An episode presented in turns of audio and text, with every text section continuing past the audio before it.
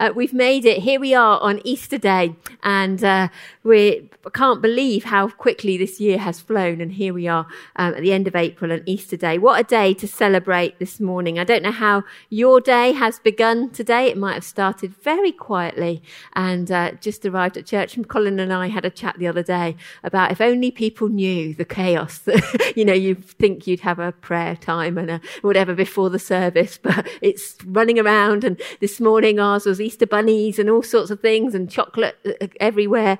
Um, but it's great, isn't it? And it's a breakfast of chocolate eggs today for us. Yesterday I was in Waitrose, and uh, there was a poor, frazzled-looking shop assistant behind the counter, and uh, she just said it had been a day where people had been in and just shouted and moaned and complained at her because they'd run out of Easter eggs. Um, poor lady, I don't know if you've done the same. You think there'll always be Easter eggs, and then you get to the shop, and Hannah, I know that happened to you, and you get to the shop and you know there's none left, and you're like, oh no, and you're racing around. That happened to me too. Um, so um, yesterday, this poor lady looked completely worn out and frazzled. But for many of us, for many people, that's the first thing that springs to mind when they think of Easter. They think of chocolate. They think of eggs. They think of daffodils. They think, maybe think of bunnies, think of chicks, think of baby lambs, think of daffodils. And that's what today will be all about for many people. And many people don't um, recognize the real meaning of Easter. Maybe they don't even know what the real meaning of Easter is really all about. On Good Friday, um, we had a lovely time here where we just remembered and we reflected upon the death of Jesus. And as I said on Good Friday, Good Friday is a whole mix of emotions.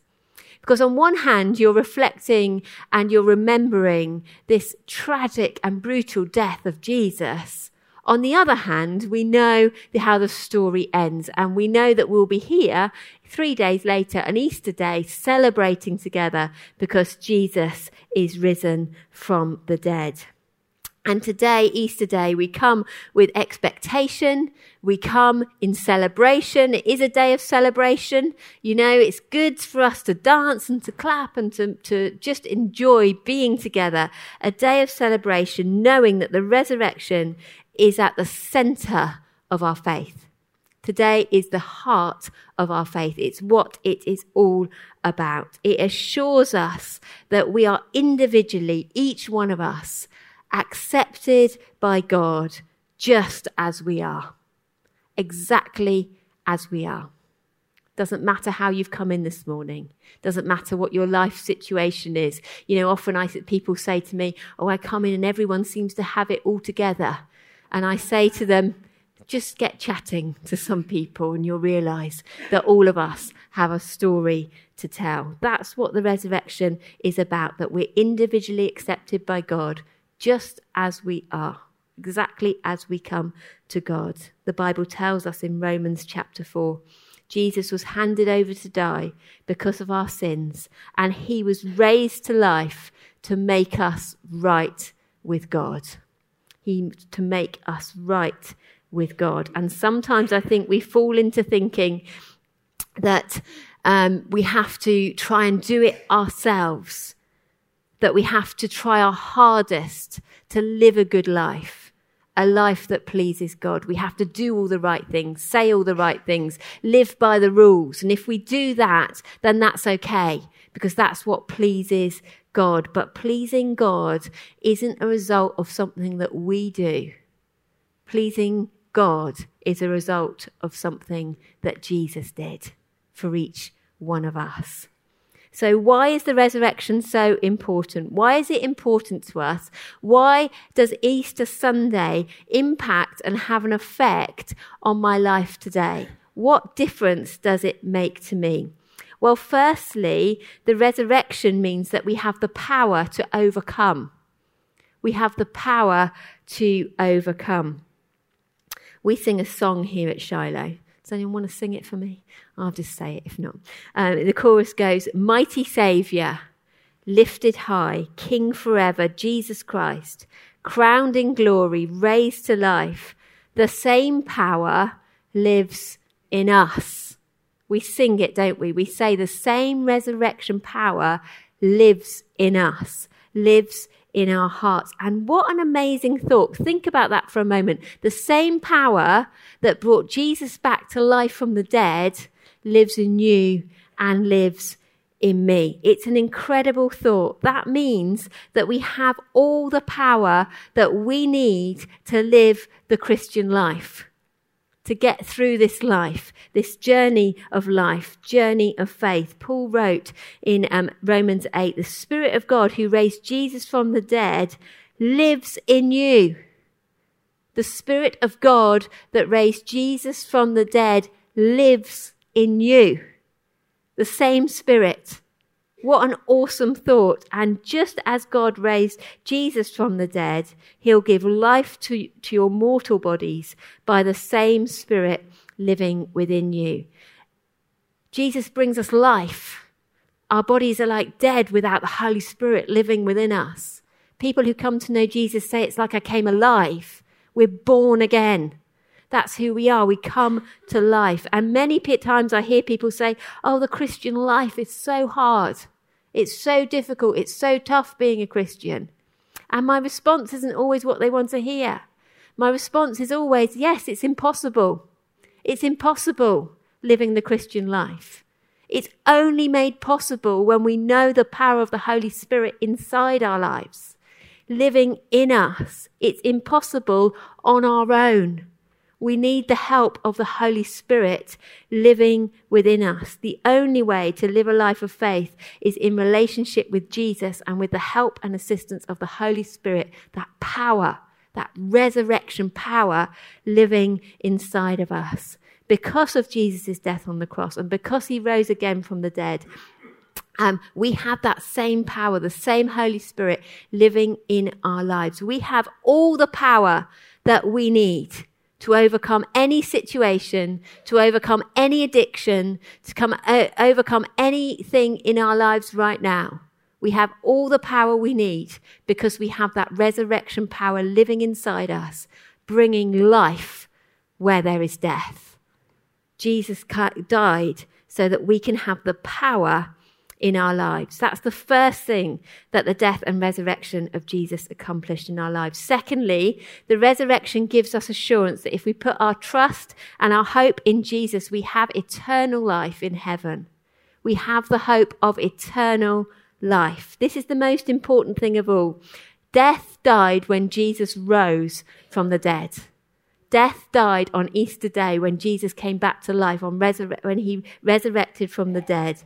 And because Jesus rose from the dead, we can have confidence too that we too will rise because Jesus died in our place on the cross. We can have eternal life. We have the hope of eternal life. You may have heard that the Lord said unto John, Come forth to receive eternal life but John came fifth and won a toaster. Okay, you might have heard that, but that's not true. Okay, that's not true. Okay, that is not true. There is no limit on who can have eternal life. Okay, there is no limit. This is what the Bible says actually in John. I am the resurrection and the life. Anyone who believes in me will live even after dying. What an incredible promise Jesus makes. We can't exclude ourselves.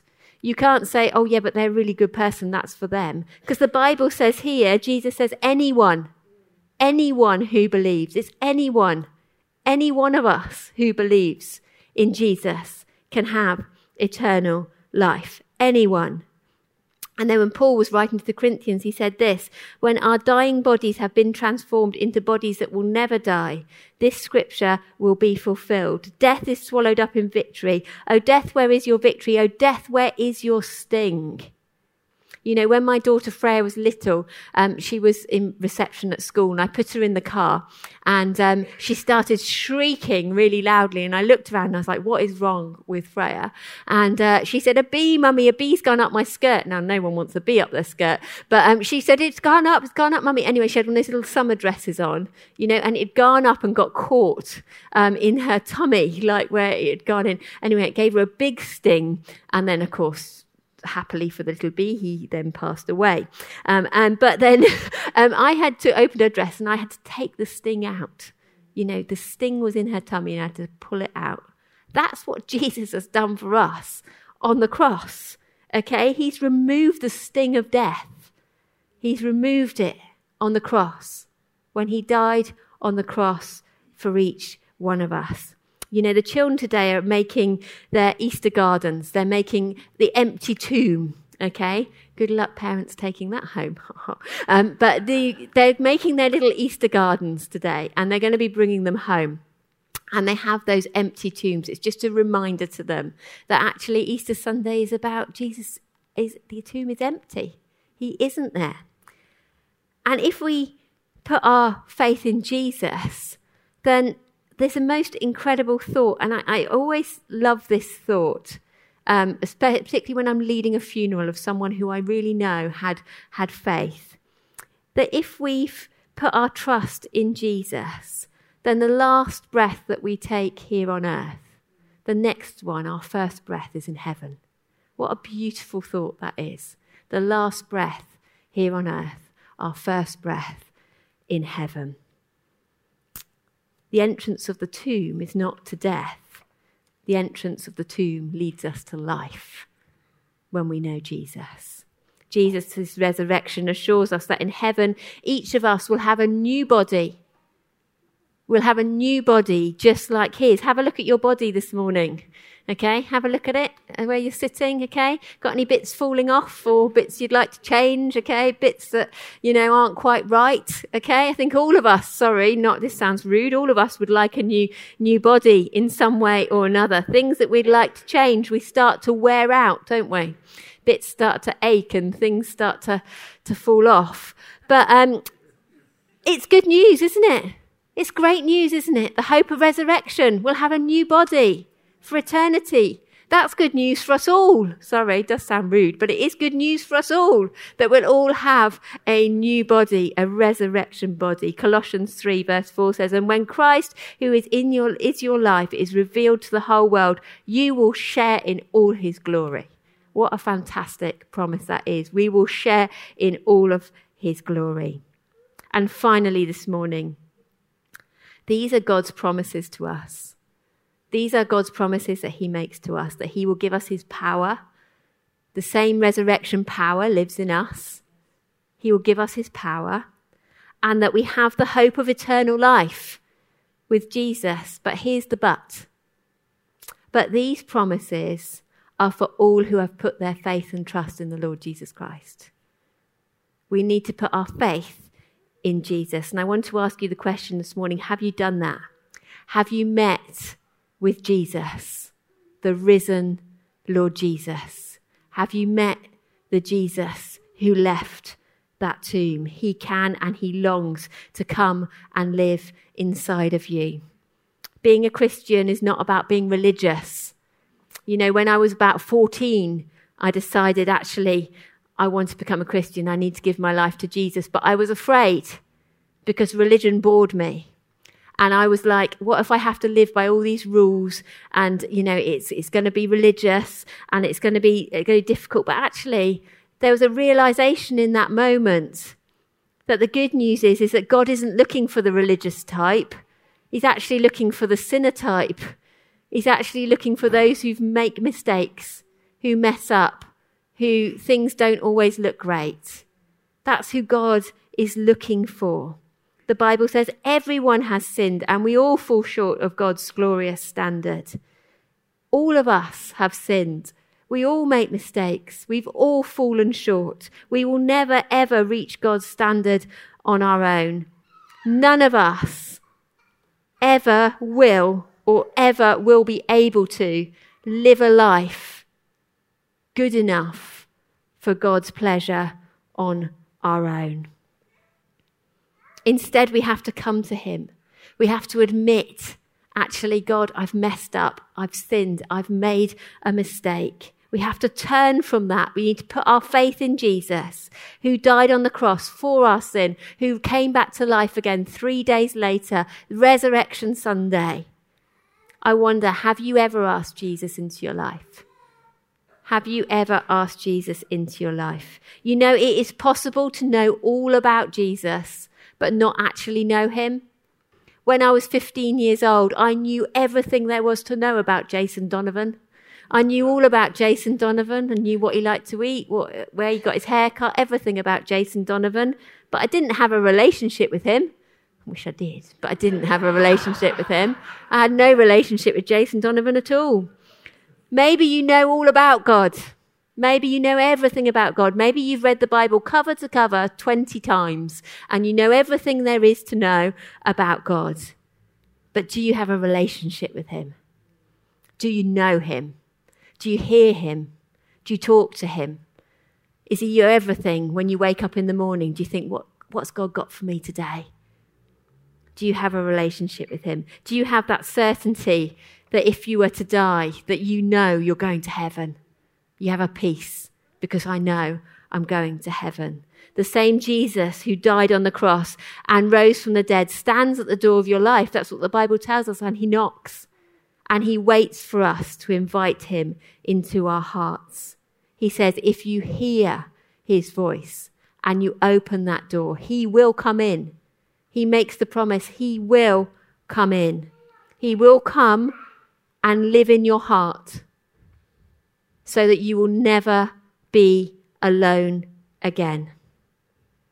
Jesus promised to stand by you, to guide you, to help you, to lead you, and to give you his power.